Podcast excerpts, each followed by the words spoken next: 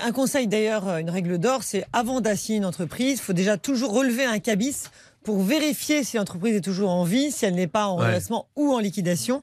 Auquel cas, là, on parle de dépôt de bilan et donc il faudrait déclarer une créance. Mais a priori, dans ce dossier, ça n'est pas le cas.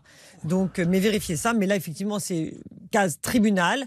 Demander le remboursement du principal, des dommages d'intérêt et les intérêts de retard. Nous sommes dans la thématique, on leur doit de l'argent. On continue avec Romain et Colline nous rejoint sur RTL.